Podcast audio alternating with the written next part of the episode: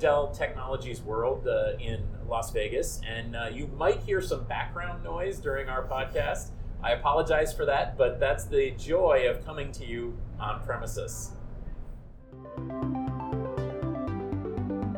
Welcome to the On Premise IT Roundtable Podcast, the only show that dares to be both on topic and on location. Each time we meet, we bring together IT luminaries to discuss a single concept or premise. In this episode, we're discussing data protection policies. And frankly, you're wrong. Before we begin, let's quickly meet who's on the panel today. You have Alex Almeida on Twitter, ALXJ Almeida, and I'm from Dell EMC's Data Protection Division. Adam Fisher at Bonzo VT on Twitter and Chris Evans from Architecting IT at Chris M. Evans. So, this is a topic that's been kind of near and dear to my heart ever since I was an IT administrator. And the fact is that uh, we've got all these superstitions about technology and about uh, data protection specifically. You know, um, IT uh, just believes that it knows what's needed to protect data, and specifically around policies. You know, you've got all these these legends, right? It has to be, you know, we have to do a backup once once uh, a night, or we have to do a full once a week, or the law requires us to keep this data for seven years. It's all nonsense. None of it's true. Isn't that right? I mean, you, have dealt with a lot of companies. I've dealt with so many customers that literally have a policy of protect everything and keep it forever. And a lot of times that is not the best foot forward. That is not the way to, to, to do it because actually that data could become a liability if you're retaining data that you shouldn't be protecting in the first place. Um, so that, that's something to, to keep in mind for sure. And I, I would argue that um, a lot of customers don't necessarily really know what they want to be protecting or how. I've done a lot of deployments of data protection environments, and I get in, and aside from just standing everything up and getting everything set to go, the customer inevitably asks at some point, okay, so how should we be protecting this, and what should our policies be? Looking to us to basically, you know, do what the business should have advised them to do in the first place. You know that a lot of these uh, policies probably came from the fact that we had really poor devices. Think about when we had tape. Right. And you knew tape could break, be inefficient, uh, it would lose the header. So you backed up multiple times. So I think a lot of what we end up have ended up with is around trying to fix the issues with bad technology. Yeah, changing changing bad habits is hard for sure. And it's funny because those things get um, they perpetuate. And even after you have new technologies, like we moved from tape to virtual tape, and now we've got basically you know no tape. I mean, we're just doing you know um, solid, you know, whatever. I don't know. Believe it or not, there's still a tape out there. But yeah. yes, you're right. And and but a lot of the policies that came from uh, basically what the IBM rep told them about TSM, you know, 30 years ago, it, it's still there. And yeah. think about your. You, you mentioned the idea of full and incremental. You did a full once a week because it was practical to do a full once and only restore from up to seven uh, backups that were incremental because the incremental time would take forever. So you want to back up once and not have to keep pulling tapes in order to do a restore. So some some of it, without a doubt, is down to the technology, even if it wasn't necessary. I think that from a from a habit forming standpoint, there is those old habits. I think you're right, Chris. I think that um, the other thing that is forcing uh, people to quote unquote wake up um, is a lot of the regulations that are out there. And like when I mentioned data as a liability, from a regulation standpoint, there is now this need to understand what copies of data you have and where that personally identifiable information is. And if you have a lot of those procedures where you're doing multiple copies of it, you can quickly lose sight of things that could come back and haunt you. Absolutely. So here's a question How many times have you gone to a line of business and said, Right, we're putting a new server in, we're putting something new in, what backup policy would you like? And that line of business has said, I don't know yeah, do whatever you do. What have you got? Yeah. What yeah. do you do normally? And you end up with people just deploying what that, that everybody else has done without any understanding about whether that's really what's needed for that data.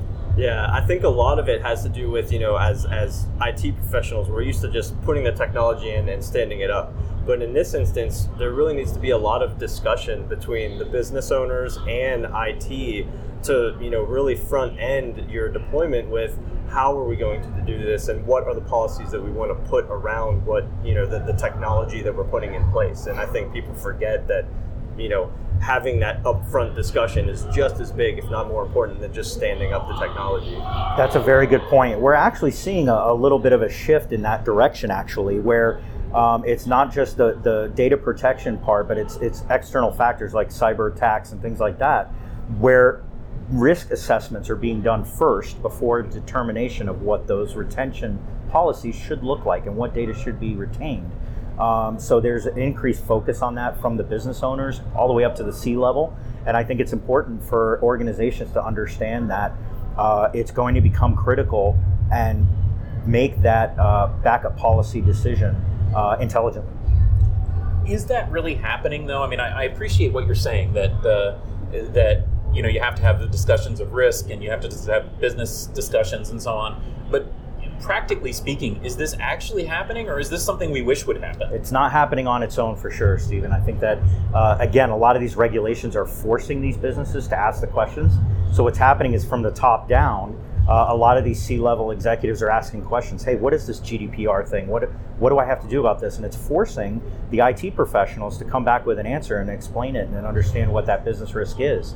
The other external factors, of course, the business uh, owner uh, and more likely than not, the business governance side of the business.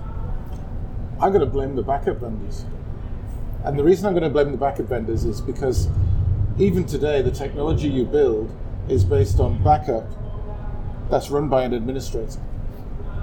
You don't uh, devolve the responsibility for the backup of an application to an application owner and track that responsibility.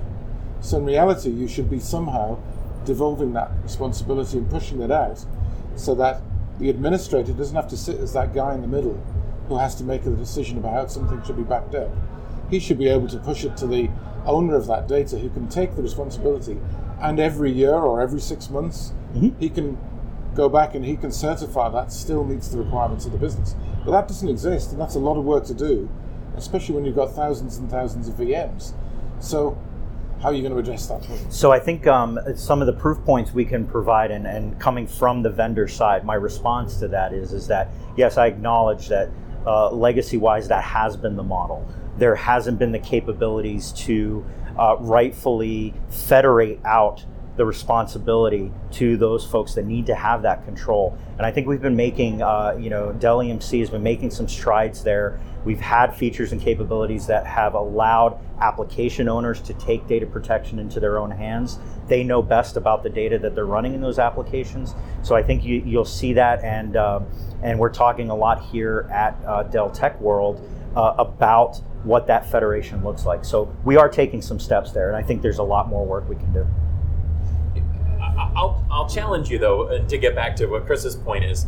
Um, I, I, I don't know what the defaults are in the application. I don't know what the documentation says. I don't know what your SEs are saying. Um, and I don't need, you know, you don't need to basically defend, sure. you know, Dell no, sure. data protection. But um, I do wonder if a lot of this stuff is being perpetuated based on, you know, sort of shared myths and defaults and stuff like that where you know maybe you know I, maybe not your product but maybe you know you buy a product you plug it in and it says hey when do you want to do a full and so right there we've you know kind of created this this thing this policy decision that nobody decided you know or maybe it pops up a window and says, you know, how long are we going to keep this, or you know, something like that. What's your retention policy? And, and the administrator's like, well, I'm just installing this. I don't know what it is. I'm just going to set whatever whatever I think it should be, and, and go go from there. And I think that a lot of that, that that's where this stuff comes from sure. is accidental decisions and accidental policy. Yeah, yeah, I agree. I mean, I think at the end of the day, you know, a lot of it is still on the business to understand we're putting in this product that we know once we want it to protect our data, um, but you know, it's not going to make these decisions for us. So the the technology really is a means to the end, but there still has to be um, some of that that uh, information that the business needs to decide and, and really put into thinking how they're going to make best use of the technology that's on hand for them to be able to, to store their data. Yeah. And that's where I think the, the, the day one actions are important. And again, going back to your point about involving those business uh, stakeholders, where you define those requirements, and now where we move into more of an IT as a service model uh, and platform as a service, you'll start to see the more intelligent backup policies be built into the deployment of those applications. So I think inherently we're, we're getting to a solution where backup policies are thought up ahead of time, tailored to those applications, and we go from there in a more efficient data protection processes. So why do the, why do businesses not know what they want? There's there's a big question. Why does the business not know what they need to do in order to make sure their application is up and running? Because at the end of the day, depending on how, what the application is, it could be a database, it could be a lot of unstructured data that comes in on a frequent basis. Mm-hmm. They need to have somebody as an analyst in the business who understands what the data flow is, what the data pipeline is, and actually knows how to manage that. Yeah, if I can jump in on that, I was that guy. Um, I spent okay. two years doing uh, litigation readiness consulting for companies, and uh, most of what I did was around data protection policy and data retention policies. And um, you know, it is it was a wonderful business to be in because, frankly, most companies had never done that. And in fact, in most cases, IT had never sat down with, with the person who matters most, which is general counsel, mm-hmm. um, to ask the question and to also um, explain what could be done. That was another area that I was surprised by. Uh, just like there were myths in IT about data retention policies, there were myths in on the legal side about IT capabilities, and they believed that you could do things that we all think, or you know, we might think are laughable. Like they believed that you could scrub a credit card number from all the backups, right? Right? Because why can't you do that? I think you're entirely right, and it's a real shame that um, that we don't have a set of policies about policies almost that say here's what we could do for you. Here's what is available. Here's the questions we should be asking about the way your application works in order to determine what the right policy to put in place happens to be. And that might be you know, looking at something as simple as saying um, is this is this data archived for example? So therefore we only need to back up the live data and not every single part of that data. There are so many different ways to cut it, but you do need to have an explanation of what is capable and what's not capable. Yeah, and I think a lot of times that um, you know there's just more important things going on where a lot of the, the business kind of looks at backup and data protection almost as insurance like you know we have it in case we need it but they don't really foresee that moment happening where they do so a lot of times these decisions don't get made until there is some kind of disaster or some kind of um, event that happens that makes them actually take a step back and say, "Oh, okay, we didn't realize that we weren't covered here. Now let's really, you know, kind of take a look and see how we want to do this moving forward." Yeah, another uh, aspect to this that I think is actually correcting this problem as well is is something that is not inherent to fixing the old habits. It's more along the lines of, and this is also something that we as as Dell EMC talk about a lot um, is you're doing these backups anyway, and you may be backing up everything and storing everything. So why not be able to use that data for other purposes? So that's also something that needs to be factored in as well too. Is that it's not only about protecting the data, but are you doing any other analytics that are bringing value add into the business? And all that needs to be factored in, yay or nay, in terms of whether I'm storing more or retaining more or less. So one of the things that you mentioned a few minutes ago was uh, GDPR. Yes. And I think that we would be remiss in not bringing up the fact that we have increasingly that there are laws about data retention and data protection policies, and um, and data destruction policies. Um, you know, GDPR is the one that everybody likes to talk about, and um, frankly, uh, we could do a whole podcast on "You're totally wrong about GDPR." Absolutely. Um, but uh, the, the the truth, the kernel of truth, is that basically data has become so important to our society that we now have laws that specify data protection, data retention, data destruction, and those laws are in many cases created by people who don't understand technology either. Um, you know, Chris, you know, being in the UK, you know, you maybe have more exposure to some of this stuff because you're ahead of us. Um, possibly initially, but we already had laws that were already in place anyway. So mm-hmm. we already had data protection rules that GDPR I would say, strengthened in certain areas around the um, the options for the actual owner of the data. So the owner of the data got more protection, but those those requirements were already there. So for years, um, I've worked in organisations where we actively destroyed data, and we made it clear that we would keep data for this amount of time, and then it would be gone. And and that was something we did really early on. I'd say that was something we were doing at least ten years ago, simply because of litigation where hmm. data co- could be found that we said we couldn't find. and then somebody managed to prove that we, we were not lying, but we just didn't realize we still had it. Um, so I think for us, we've we've had that ability to to be prepared to, to make sure that we knew how to manage data.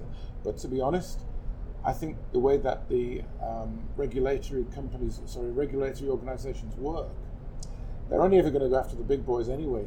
So anybody who's in a, in a smaller company who hasn't put those policies in place will probably most likely get neglected or overlooked unless somebody puts in thousands of complaints to the, the regulator. So in some respects, there's not really enough regulation around it. That's an interesting perspective. Um, but on the on the flip side of that, of course, is that we live in the internet world where anyone can uh, mass shame anyone in right. any situation. So there's no reason that you know even a small company couldn't find themselves on the other end of that cannon. Of course, I'm not saying that they, they couldn't, but I just think if you're uh, an organization who does regulation with a limited budget, you're going to go after the guys who you have more uh, tickets have been raised against yeah. because you know you can probably find them more anyway. So that funds your, your organization. So I don't know. It's it's a difficult one to sort of see where we go with it. Yeah, I think that um, you bring up a good point, Stephen, in that there's not only the regulatory body that you have to worry about, but now that this law does exist uh, and these regulations do exist, there is that power of, of word of mouth and social media where uh, the common end user and customer can really hold a organization to task over uh, not meeting GDPR regulations, even if the regulatory body does nothing. So, just going back to what you actually said, Stephen, which was um, the people who made these laws don't necessarily understand how the technology works. If you actually read it, the, the laws are very generic. They don't really specify exactly what you should and shouldn't do. There's very much loose language. So I think inevitably, a lot of cases could end up in court and need to be proved and effectively see some sort of legal um, precedent being put in place when the first companies get into trouble. So it may well be that the laws were deliberately written to allow them to have such a wide angle of, of opportunity to put you under the laws or not put you under the laws, good or bad. So this whole thing seems um, honestly pretty uh, not not very optimistic. I was going to say hopeless, but maybe that's uh, too pessimistic. But you know, it seems uh, challenging because essentially, IT doesn't know what the requirements are. Uh, IT people that are implementing the products don't know what to select or what to what to put in place. You know, the, the, the, the, business or the legal community and the company doesn't really know. The government doesn't really know. Nobody really knows. And that's, I think, why, in my opinion, um, the premise of this episode is correct. You don't understand your data protection policies, and they're probably wrong. Does it, you know? I'll, I'll give you guys a chance to have one final statement. Uh, anything else you want to do to sum it up? I think that um, you know having the IT professionals be more uh, collaborative with those business owners, with the legal counsel in the organizations, and really work as a team to try and figure this out for your organization is the best uh, way forward to making sure that you're doing things efficiently from a data protection standpoint.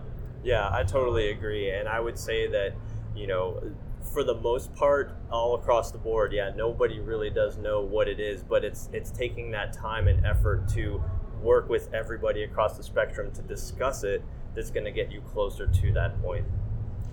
It's entirely true. We don't know what we need, but that's why people back up more data than, than they need to. However, if we are in a position where we actually make an effort to say, this is our policy for how we develop the policies, this is what we do when we do backup, this is how we talk to the business, at least you can prove that there was a process being followed in order to do the as best you could to take backups.